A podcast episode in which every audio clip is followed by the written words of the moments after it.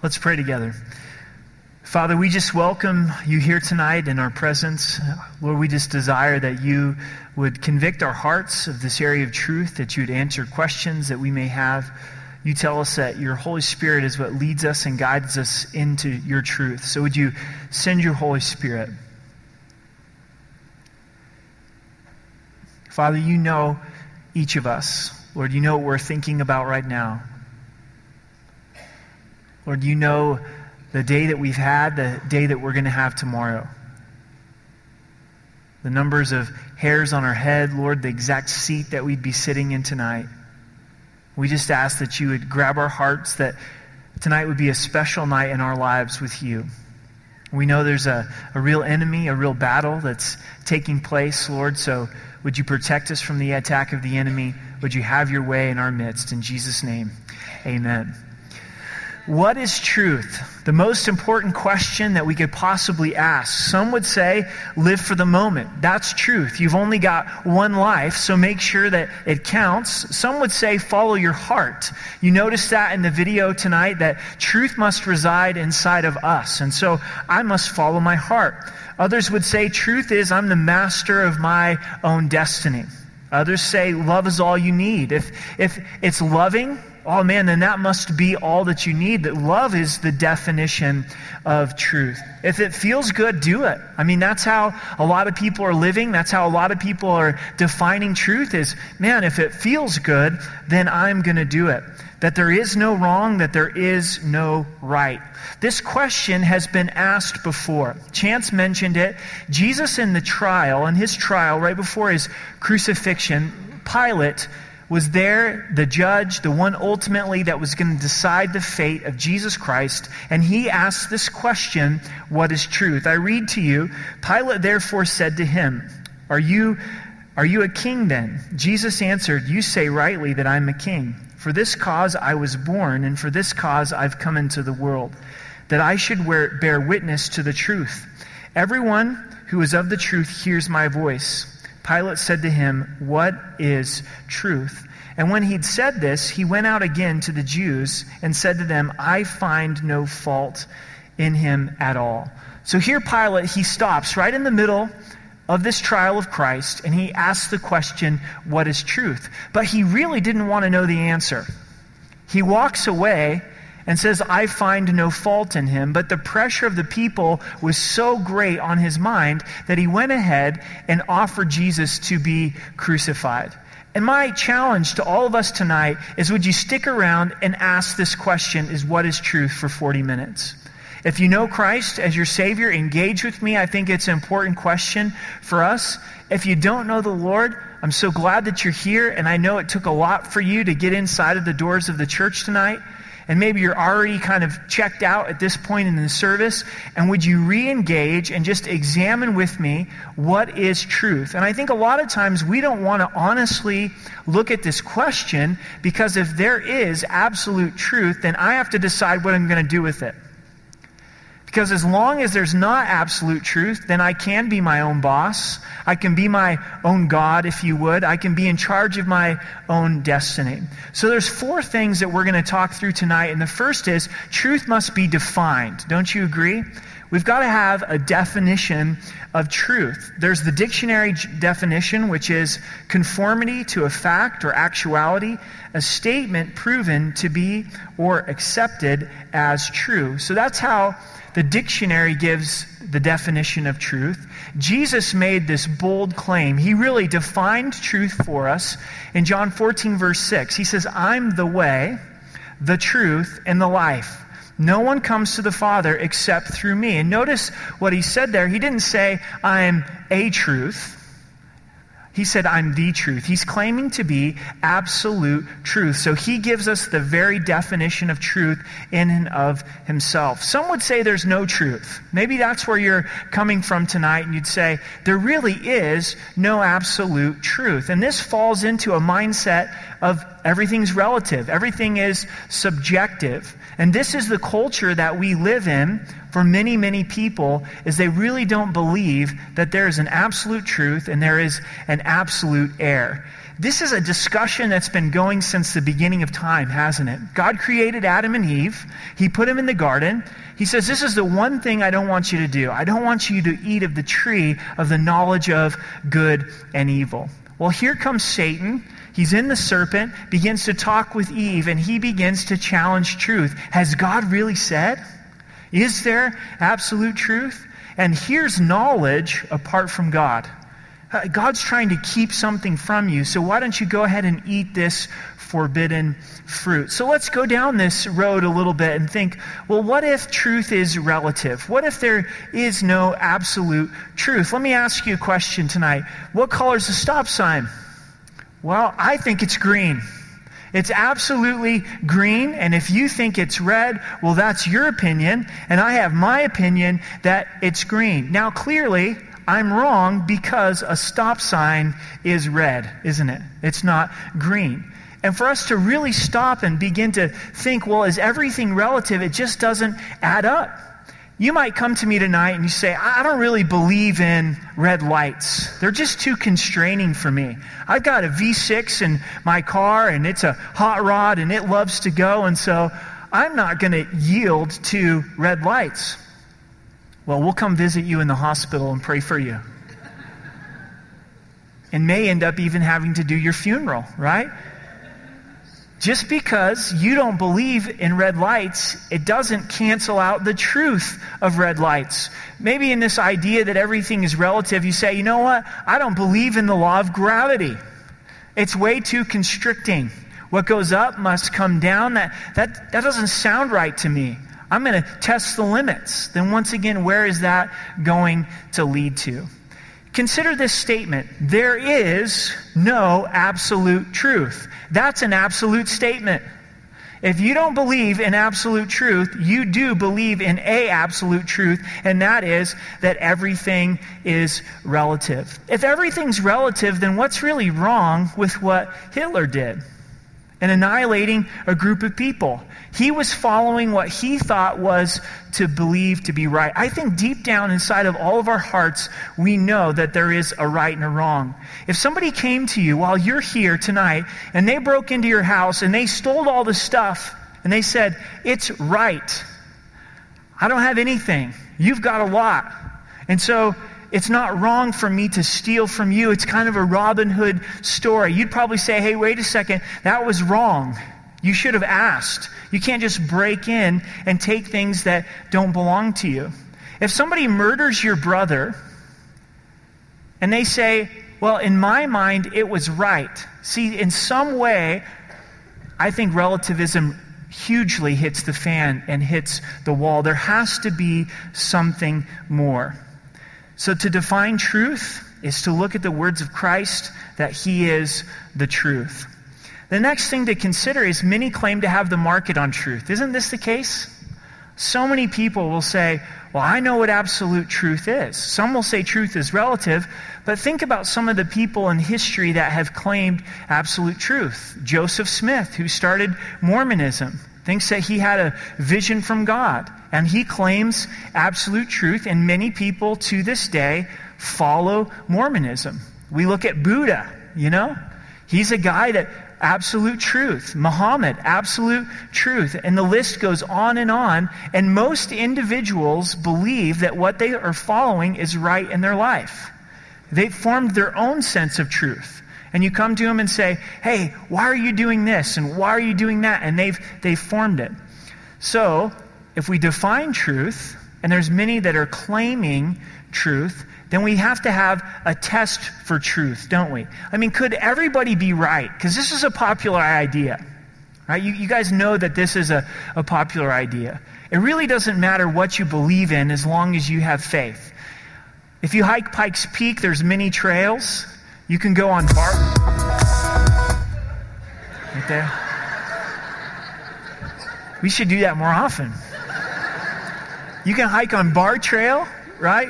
Which is about 25 miles. You can go to the Crags, which is about half the distance, 12 miles. There's several routes. And a lot of people look at truth this way. As long as you pick something, As long as you believe in a higher power, it's all going to lead to God. But again, we're not talking about different variations of truth. We're talking about absolute truth, the truth. And these claims about truth, they're contradictory to each other. They say different things about God, they say different things about salvation. Many will say that you have to work your way to salvation, that it doesn't come through Christ, that it doesn't come through his work upon the cross. Many have come up with their own form of Jesus Christ. So, north is always north, it's never south. And when we're talking about issues of truth, not all of these claims for truth can be right. So we have to come and say there has to be a test. There's got to be a logical test when it comes to our faith. And when you become a child of God, if you are a believer in Jesus Christ, you don't check your brains at the door. You don't go, oh, oh I'm a Christian. I don't just stop thinking. It doesn't have to make any sense to me. Hebrews 11 1 says that faith is the evidence of things not seen. So it's not seen, but there's evidence for it. And I think that you can use the mind that God has given to you and look through a logical perspective for the evidences of truth. So we're going to look now, this is our third point, is let's put truth to the test. You know, first was this definition of truth. The second is many have claimed the market on truth. Now, this is the most important of our time together is let's put truth to the test. Is there evidence of truth? One of the evidences for the fact that there is truth, that there is a loving God who created us, who knows what's best for us, is conscience. Is conscience. And you're saying, what in the world are you talking about? Let me read to you conscience, that certain something within us that tells us the world should be a certain way, that some things are right and some things are wrong. Everybody has a conscience. In every culture, you can ask that culture, is murder wrong? And they will say yes. There isn't a culture on the planet that says, you know, we think just going out and killing people, that's the right thing to do, killing innocent people. Every culture believes that rape is wrong. For someone to be violated, they believe that it's wrong. When you sit down with three year olds, they know that it's wrong to lie. There's something inside of them that when they tell a lie, it doesn't feel good. It doesn't feel right. And how could that be if there's no truth out there? If everything's relative, now please use your mind and go, okay, if, if there really is no truth, then why is it that when everyone is born, there's a conscience inside of them? Now, can you sear that conscience? Absolutely. Because you do something once and your conscience goes, you know, you get that feeling inside. You do it twice, a little bit less. By the time you do it 20, 30, 40 times, you felt good about it. At one point, you were convicted by it. This is mind blowing to me. You can go to these remote civilizations where they don't have much contact with the outside world, and you will find that conscience exists inside of those people. In Romans 2, verse 14 and 15, it says this For when Gentiles, non Jewish people, unbelievers who do not have the law, by nature do things in the law, these, although not having the law, are a law to themselves, who show the work of the law written in their hearts, their conscience also bearing witness between themselves, their thoughts accusing or else excusing them. God has placed a conscience inside of everybody. And that conscience is evidence that there is a loving God who has designed us. Another evidence for truth, and absolute truth, is science. And you're saying, oh, now you're barking up the wrong tree that science is not an evidence of absolute truth. What is the purpose of science if it's done correctly? To discover what the laws are through things that you can prove. If there was nothing that existed, there would be no reason to study science. Are you following me? What has been the conclusion of science? Well, the law of gravity. It's something real that exists. What's a conclusion of science? The second law of thermodynamics. What is that if it's been a while since you've been in school? That means you can organize your garage, and six weeks later, for sure six months later, it will be an absolute mess. That's one of the reasons I have a hard time believing in evolution because everything that we see from a scientific mind From observation, true science is based on observation. We see things going from order to disorder, even genetics, especially genetics. Mutations in genetics never result in greater things. I've got four kids, and if evolution were true, with each child, especially the third and the fourth, I would have grown two more sets of arms. I got one for the first child, second child, third child, fourth child. But mutations don't work that way. Mutations don't improve us as creation. One of my buddies in high school, he was born with a small hand. He called it the, the baby hand. That was a mutation that he was born with. It wasn't something that was better, it was something that was difficult for him to deal with throughout his life. So let me read this to you about science. Science is simply the pursuit of knowledge, the study of what we know and the quest to know more. Therefore, all scientific study must, by necessity, be founded upon the belief that there are objective realities existing in the world, and these realities can be discovered and proven. Without absolutes, what would there be to study? Does that make sense? How could one know that the findings of science are real? In fact, the very laws of science are founded on the existence of absolute truth. Another proof and evidence of truth is seen that inside of man, inside of all of us, we have this desire to know the fundamental questions Where did I come from? Where am I going when I die? And why am I here? And philosophy tries to discover those questions. Religion tries to discover those questions. False religions don't come up with the right answer apart from Jesus Christ. Jesus is the truth that does answer those questions. We came from Him. Those that believe in Him have eternal life, and while we're here, we live for Him. But if there was no truth, then why would worship be such a big deal? Inside of us, we're created to worship, we're longing for.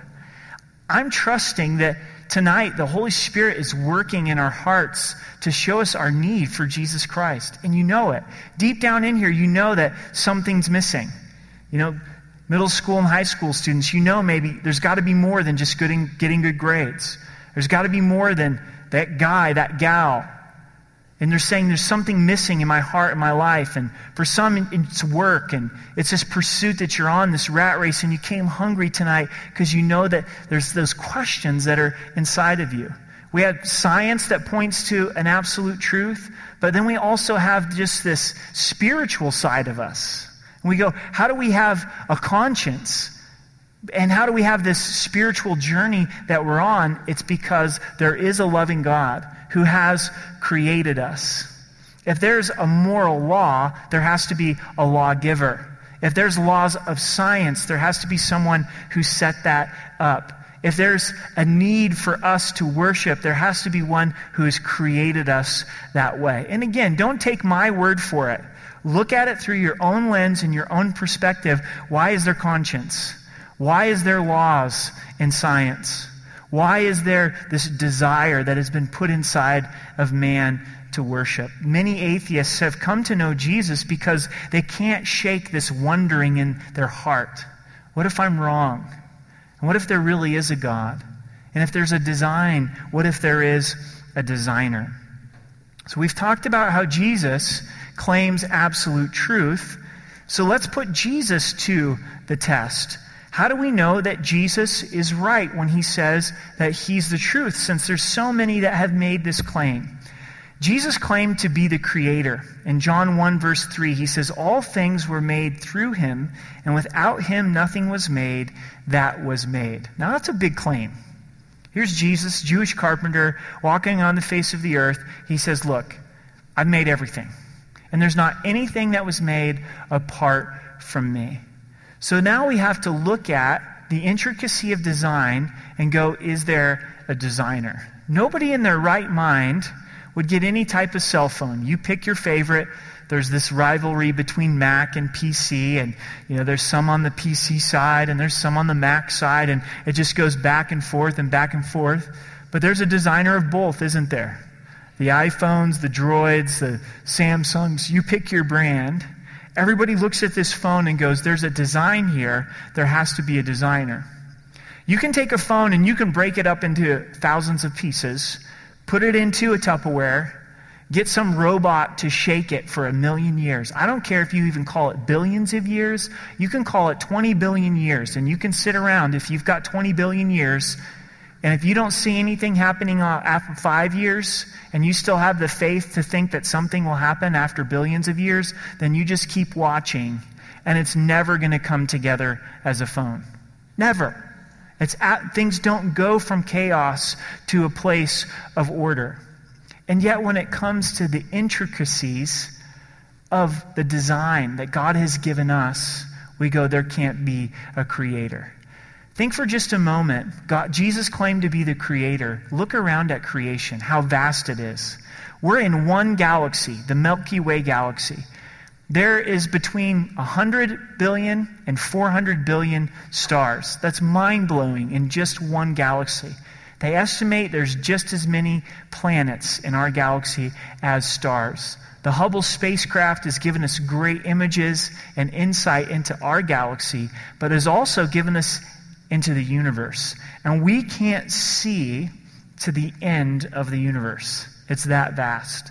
And they estimate now that there's at least 176 billion galaxies. We're just one galaxy. But nobody knows how many galaxies there are. Do you feel small all of a sudden? Like, here I am, you know, on October 2nd in my little life. But so you have the vastness of God's creation, but you get down into the cellular level of creation in the 1830s was the first microscope. So we're living in these times of these advanced spacecrafts and telescopes. The first telescope, and they start to get things under the telescopes and they see these cells, but they don't know that they're called cells. And science begins to discover all of this order inside of all human life. All human life and all life, period, has cells. All life has cells. It's the foundation of life are these cells. And these little tiny cells are so intricately designed that they're communicating with one another. You need to do this. Hey, he just caught a cold. We need some more of these cells. You know? And they're doing their job and they're just doing their thing. How did that all happen? Somebody had to create us. The Bible tells us we're fearfully and wonderfully made. You're designed by God. A loving God puts your life together for a distinct purpose. A famous atheist by the name of Antony Flew, when he was in his elderly years, he changed his position and he wrote a book called There Is a God. And it rocked the atheist community to the core because he was such a radical atheist and wrote so many books and he recanted his position for one primary reason because of what we know of DNA. And when he looked at the intricacies of DNA, he could no longer hold this position of evolution. Jesus claimed to be the creator. When you look at creation, I think it demands that there is a creator. But Jesus also claimed to be God. He claimed to be God.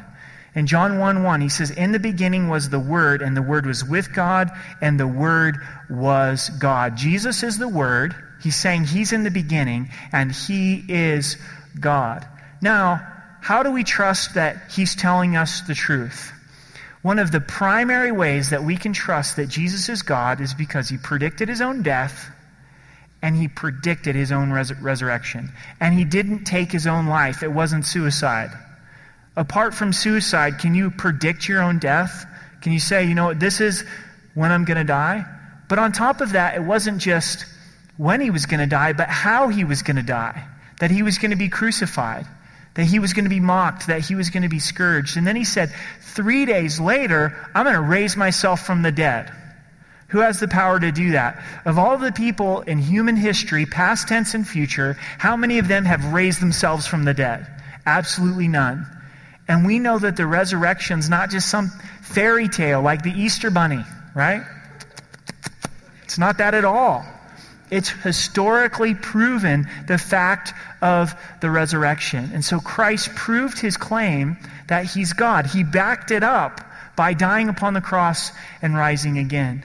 The truth claim of Jesus and the truth claim of the Bible is clearly seen in fulfilled prophecy. What's prophecy? It's what Jesus just did. I'm going to die at this point. This is how I'm going to die, and then I'm going to rise again. In the Bible, believe it or not, there's 2,500 prophetic statements. 2,500. Of those 2,500, 2,000 of those have been fulfilled. If just one prophecy was fulfilled, it would be 1 in 10 odds. But for 2,000 to be fulfilled to the letter, it's this it's 10 to the 2,000th power. That's one with 2,000 zeros after it. One, one, one, one, one, one, one, one, one, one, one, 2,000 times, all the way over to you guys, right? 2,000. That would be the chance, and Jesus fulfilled it. And I encourage you tonight to really examine the Bible. Does it stand up? And as you look at prophecy and you see the specifics of how it's fulfilled, it points that Jesus is God, that he has fulfilled his claim. Just a few in Daniel 9, verse 25 and 26, 500 BC, 500 years before Christ, it was predicted that Jesus Christ would be cut off, that the Messiah would be crucified. It was fulfilled. In Micah 5, verse 2, that Jesus would be born in Bethlehem, this obscure city. It was exactly fulfilled. Zechariah chapter 11 predicted that Jesus would be tr- portrayed for 30 pieces of silver. That's exactly what happened. In Psalms 22 and Psalms 34, the crucifixion of Jesus Christ was predicted 400 years before crucifixion was even invented. Go out and do the research. Go out and look at it for yourself, and you'll see that Christ backed up his claim of being God by fulfilled prophecy seen in his word. So here's our last point tonight. Is how am I going to respond? How am I going to respond?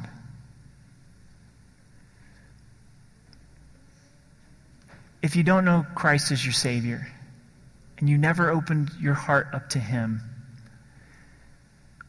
allow the Holy Spirit just to begin to work in your mind and in your heart and begin to think, hey, am I going to accept the truth of Jesus Christ?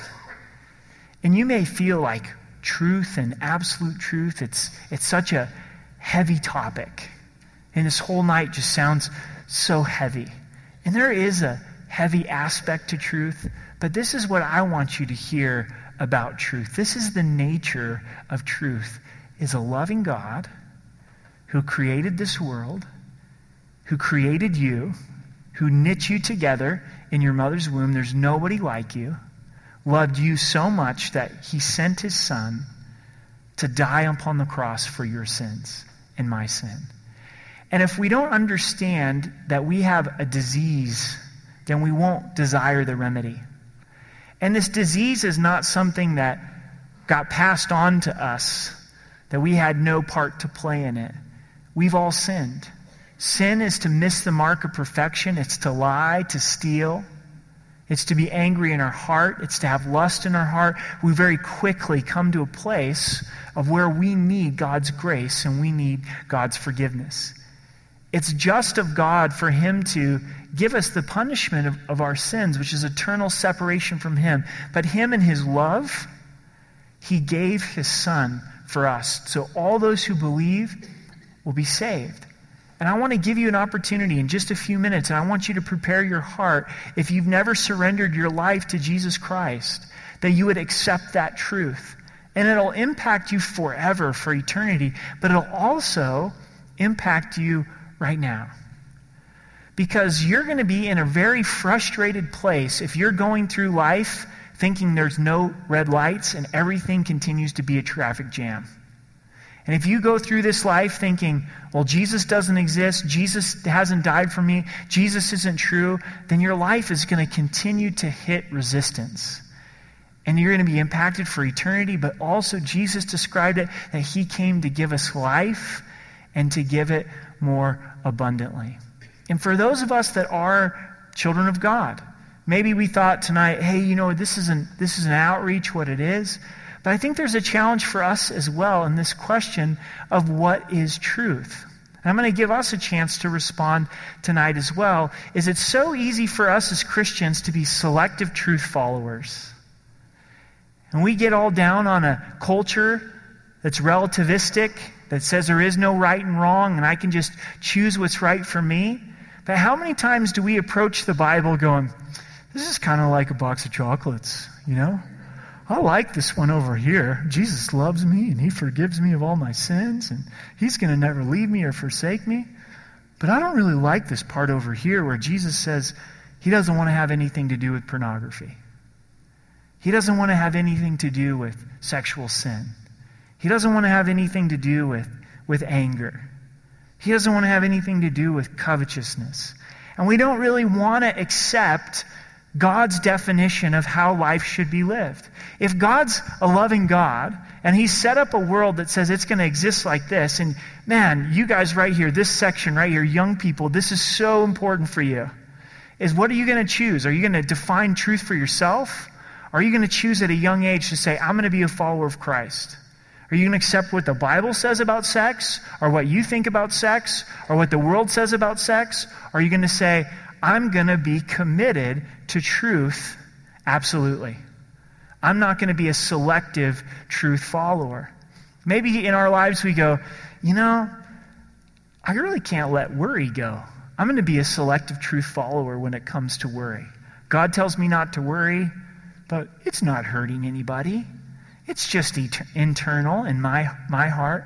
Oh, not true. It's affecting the relationships around us. It's inhibiting us from that place of being able to love. And this is what I believe is happening for us as believers. Is we have to be very careful that we don't adopt a cultural Christianity. Because there's a lot of people out there that are saying, "Hey, I'm following Jesus." But when it really comes down to it, it's just a Jesus buffet. I'm going to take the part of Jesus that like that I like, that is comfortable for me, but the parts of Jesus that I don't like, I'm not going to study those parts of scripture. I mean, imagine with my Bible tonight if I just kind of started going in here and started cutting out some verses.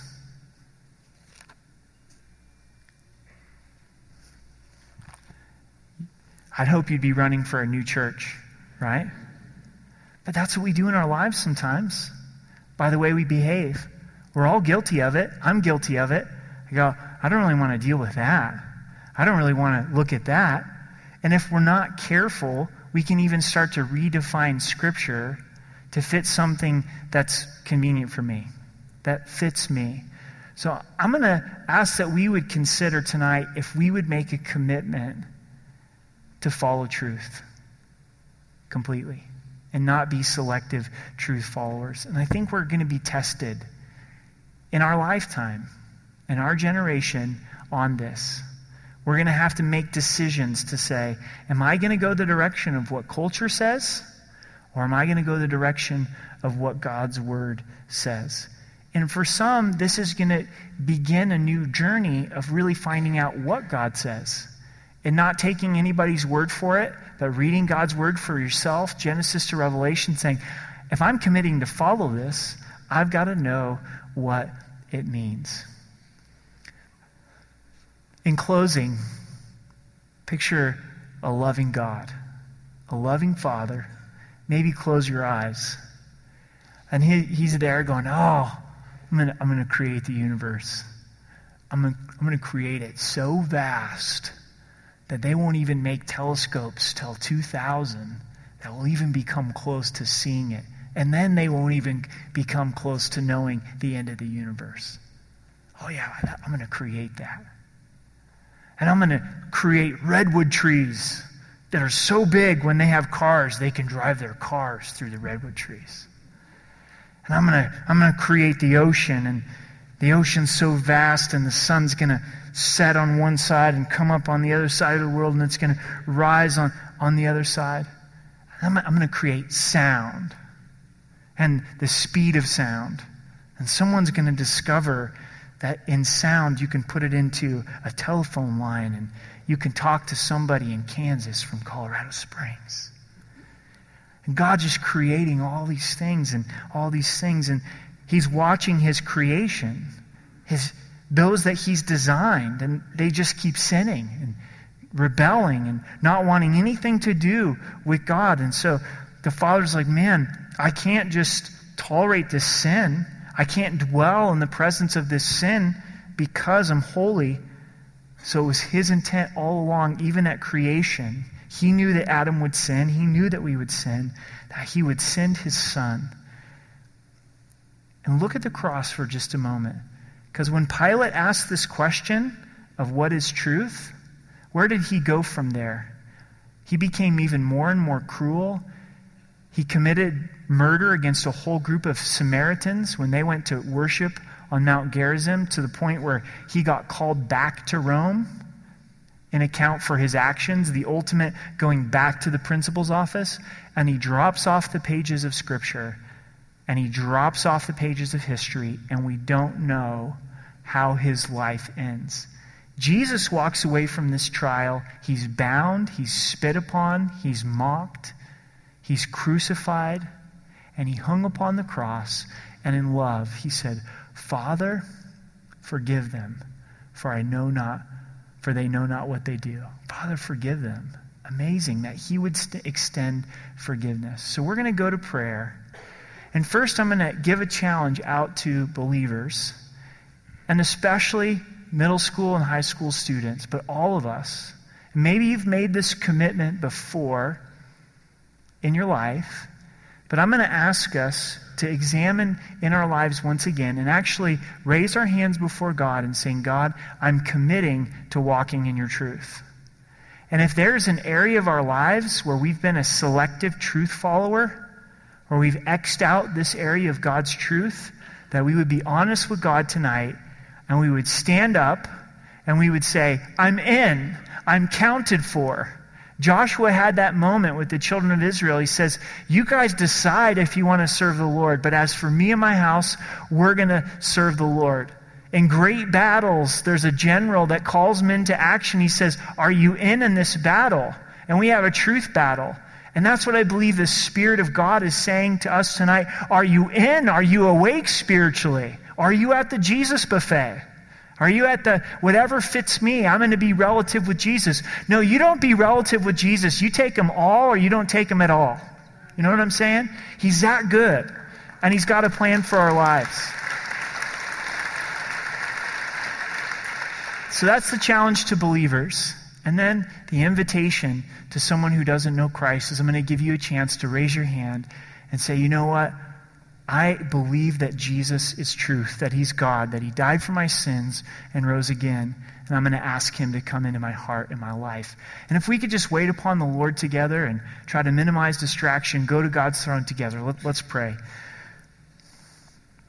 Father, thank you that you've created us, that you've designed us to be in relationship with you. We think of, and we can just barely begin to scratch the surface, all that's in your heart and your mind. Father, and Lord, I just admit it's so easy to be a selective truth follower. To kind of go, well, this fits me, and I like this, and I understand this, but I don't like this, and I don't understand that. Father, would you forgive us?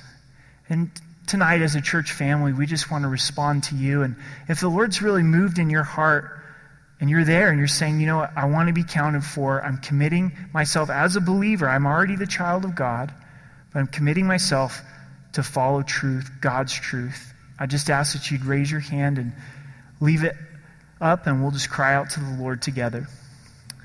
God, you see the hands in the sanctuary of my brothers and sisters in Christ that are identifying to you that they're going to follow truth. Well, we don't know where that will take us in our lives. We don't know the sacrifice that will come with that. But Father, we know you're good that you didn't put in your word things that would steal life from us but give life to us. And would you just show us right now those areas in our lives where we have been a selective truth follower?